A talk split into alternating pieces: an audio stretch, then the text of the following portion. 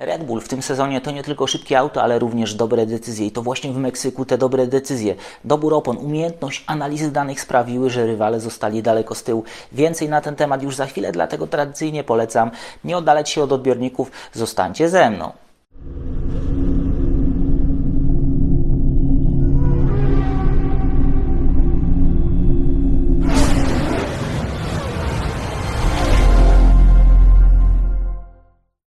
Jest środa, 2 lipca, Daniel Biały, Echo Padoku. Przy takiej dyspozycji Red Bulla rekordy biją się same. 14. zwycięstwo w tym sezonie oraz rekordowa ilość punktów na koncie Maxa Verstappena.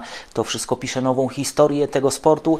Ktoś powie, za łatwo. Tak, to rzeczywiście może wyglądać na łatwe, kolejne łatwe zwycięstwo, ale na pewno łatwe nie było. Potrzeba masy talentu, ale również tego dobrego zaplecza, dobrej pracy związanej z analizą danych, ze strategią, z tym jak ją wykonać szybkimi pitstopami. W niedzielę to właśnie zespół zrobił różnicę. Ten wyścig w Meksyku nie dał nam wielkich emocji, nie dał nam takiej rywalizacji koło w koło, natomiast to był bardzo ciekawy wyścig strategiczny. Z tego punktu widzenia Red Bull odniósł bardzo duże zwycięstwo.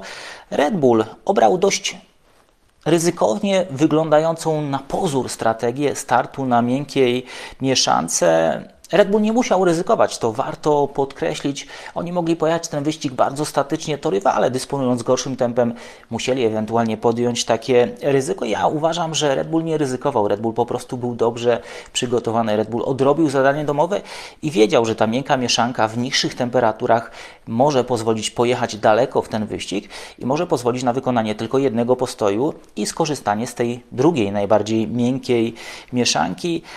Słowo chłodna w sensie toru ma tutaj właśnie podwójne znaczenie. Chłodna kalkulacja odnosi się również do tego, jakie warunki panowały w niedzielę na torze, bo te były najniższe z całego weekendu, kiedy kierowcy zespoły mierzyły się z torem i to właśnie pozwoliło utrzymać tą miękką mieszankę przez długi dystans, początkowy dystans tego wyścigu w dobrej kondycji. Zwróćcie również uwagę, że samochody startują z ogromnym obciążeniem paliwem, więc im dłużej ten wyścig trwa, tym ta miękka mieszanka dłużej byłaby w stanie się utrzymać, czy inaczej, im później się ją założy, tym ewentualny dystans do przejechania jest po prostu dłuższy. Te opony dały dodatkowo Maxowi Verstappenowi na starcie te kilka dobrych metrów na tej długiej prostej, na tym długim dojeździe do pierwszego zakrętu. Rywale w zasadzie nie znaleźli żadnej recepty, żadnej odpowiedzi, nie stworzyli żadnego zagrożenia dla pozycji Maxa Verstappena.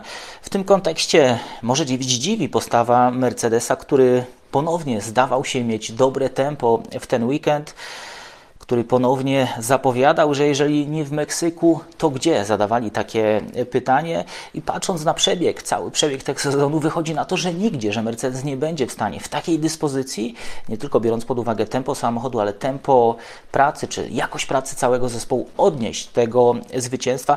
Nie potrafią po prostu tego wszystkiego poskładać, nawet jeżeli mają szybki samochód. Kilka minut przed tym wyścigiem Toto Wolff zapowiadał agresywną strategię, a nawet użył takiego sformułowania, że nie będą obawiali się, nie zawahają się poświęcić jednego samochodu, żeby walczyć o to zwycięstwo, po czym obaj kierowcy ustawili się na starcie tego wyścigu na pośrednich mieszankach Red Bull, na tych czerwonych, miękkich.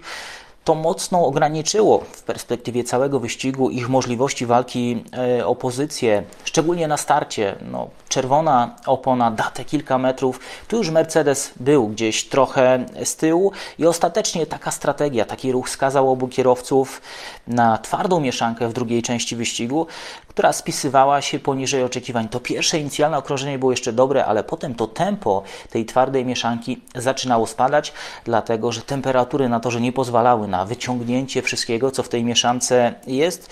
Co prawda i Lewis Hamilton i Russell sugerowali, Russell przez moment nawet naciskał, żeby wydłużyć ten pierwszy przejazd na pośredniej i poczekać do momentu, kiedy będzie można wziąć tą oponę z czerwonym paskiem, ale zespół miał inne zdania na ten temat. Russell tracił po prostu na tej pośredniej, dość mocno zużytej oponie już tak dużo, że te straty wyliczone przez zespół zdawały się sugerować, że im dalej w ten wyścig na takiej strategii, tym będzie jeszcze gorzej, ale to pokazuje jakiś brak elastyczności ze strony Mercedesa, takiego analitycznego myślenia na pitwall, bo 25 okrążeń na tej mieszance z pełnym obciążeniem paliwem wykonanych przez Verstappena czy przez Sainza to wystarczający dystans, żeby się zorientować, że przy tych niższych temperaturach, kiedy jest chłodniej, miękkie opony trzymają się naprawdę dobrze. Trzeba było pozostać, trzeba było wydłużyć te przejazdy. Łatwo się mówi po wyścigu, ale ci ludzie i te narzędzia są na pitwall po to, żeby wiedzieć dużo szybciej niż my, jak to wszystko się potoczy, jaką różnicę mogły zrobić w końcówce wyścigu miękkie opony, pokazał Daniel Ricciardo, wybrany kierowcą dnia. Ja mam nieco mieszane uczucia, szczególnie biorąc pod uwagę to, co zrobił Tsunodzie, to była amatorka w wykonaniu tak doświadczonego kierowcy jak Daniel Ricciardo, ale może potrzebował takiego mocnego zderzenia, żeby znowu się napędzić, bo cała reszta to była po prostu poezja. Wrócił ten stary, dobry Dany, którego widzieliśmy, który zachwycał, który pokonywał kolejnych rywali bardzo pewnymi manewrami. Być może źródłem tej dodatkowej motywacji, którą miał w sobie, było to, że podpisał w trakcie tego weekendu kontrakt z Mercedesem na rolę kierowcy rezerwowego i co ważne, pojawiają się informacje, że z opcją, ewentualną opcją na ściganie, gdyby Lewis Hamilton nie chciał się dalej z nimi ścigać. Tego nie wiem, takie plotki pojawiły się i korespondują bezpośrednio z przejściem Vandoorna do Aston Martina, więc coś się dzieje w tym temacie, coś jest na rzeczy. Myślę, że takie oficjalne ogłoszenia wkrótce. Ferrari wyłączyło się z tej rywalizacji w Meksyku jeszcze przed startem weekendu. Tak wynika z wypowiedzi obu kierowców. Obaj mówili o kompromisach nie tylko w obszarze jednostki napędowej. Ta musiała pracować w mocno ograniczonym zakresie z uwagi na obawy dotyczące przegrzewania się turbiny. Próbowano nawet zrzucić nieco oporu, o czym Wam mówiłem w trakcie tych treningów, ale to wszystko przełożyło się bardzo negatywnie na zachowanie opon, więc wrócili do tego dużego obciążenia. Drugi kompromis miał dotknąć platformy mechanicznej. Według Sainza samochód bardzo źle się prowadził, szczególnie na nierównościach i na tarkach, co sprawiło obu kierowcom wiele problemów. To mogło również przyczynić się do wypadku Leclerca w drugim treningu i przy okazji tej sytuacji mieliśmy po raz pierwszy okazję usłyszeć, jak działa ten automatyczny system powiadamiania kierowców, o którym mówiłem Wam w trakcie Grand Prix Japonii, czy po Grand Prix Japonii właśnie w ten weekend, kiedy ścigano się w Japonii, Ferrari miała korzystać z tego po raz pierwszy. Posłuchajcie, jak to brzmiało. Are you okay? Yeah, I am. That's Ricardo. Red flag. Stay positive. Are you okay? Yeah. Copy. Just not the car. Yeah. Jednak nawet tak przyjemny kobiecy głos nie jest chyba w stanie przekonać Charlesa Leclerca do tego, żeby był pozytywny. Włoskie źródła coraz głośniej mówią o wpływie dyrektywy technicznej nr 39 na możliwości tegorocznego bolidu Ferrari i to wszystko zbiega się w czasie z taką deklaracją Mattii Binotto, że większość zasobów już powędrowała w kierunku roku 2023. Jakby inżynierowie w Maranello mieli świadomość, że bez zmian koncepcyjnych nie da się osiągnąć takiego docisku, takiej platformy, którą będzie można ścigać się z Red Bullem, więc to jest taka forma wybiegu, taka próba gry na dłuższym dystansie po to, żeby złapać Red Bulla, po to, żeby odzyskać ten utracony grunt przez tą dyrektywę techniczną. Wiele osób patrząc na tempo Bottasa zadaje sobie pytanie, jak to jest możliwe, że Ferrari skręciło jednostkę, Ferrari jeździło wolniej, a Alfie Romeo to nie przeszkadzało. Jednak trzeba pamiętać, że szwajcarska ekipa ma dość indywidualne podejście do tegorocznej konstrukcji. To nie jest sytuacja, jaką mamy w Hasie, że to wszystko jest mocno przywiązane do Ferrari. Alfa Romeo, inżynierowie Zaubera mają pewną dowolność i oni z tej dowolności korzystają. Jeden z tych elementów to jest sposób, w jaki rozwiązania chłodzenie jednostki napędowej i to właśnie tutaj te różnice mogą się pojawiać. To właśnie mogło powodować, że kierowcy Alfa Romeo, Zhou i Bottas nie mieli po prostu tej czkawki, która blokowała pracę jednostki napędowej. Czkawki technicznej w przypadku Fernanda Alonso nie byłby w stanie chyba zatrzymać nawet łyk Red Bulla. Frustrację Hiszpana można było usłyszeć i zobaczyć tuż po tym, jak zatrzymał się na 64. okrążeniu. Po raz kolejny Fernando Alonso wysiadł z samochodu, był po prostu wściekły, a chwilę przed tym, przez te kilka okrążeń, jak samochód jeszcze jechał, Fernando prosił wręcz inżyniera wyścigowego, żeby znalazł jakieś rozwiązanie, żeby mógł dokończyć ten wyścig.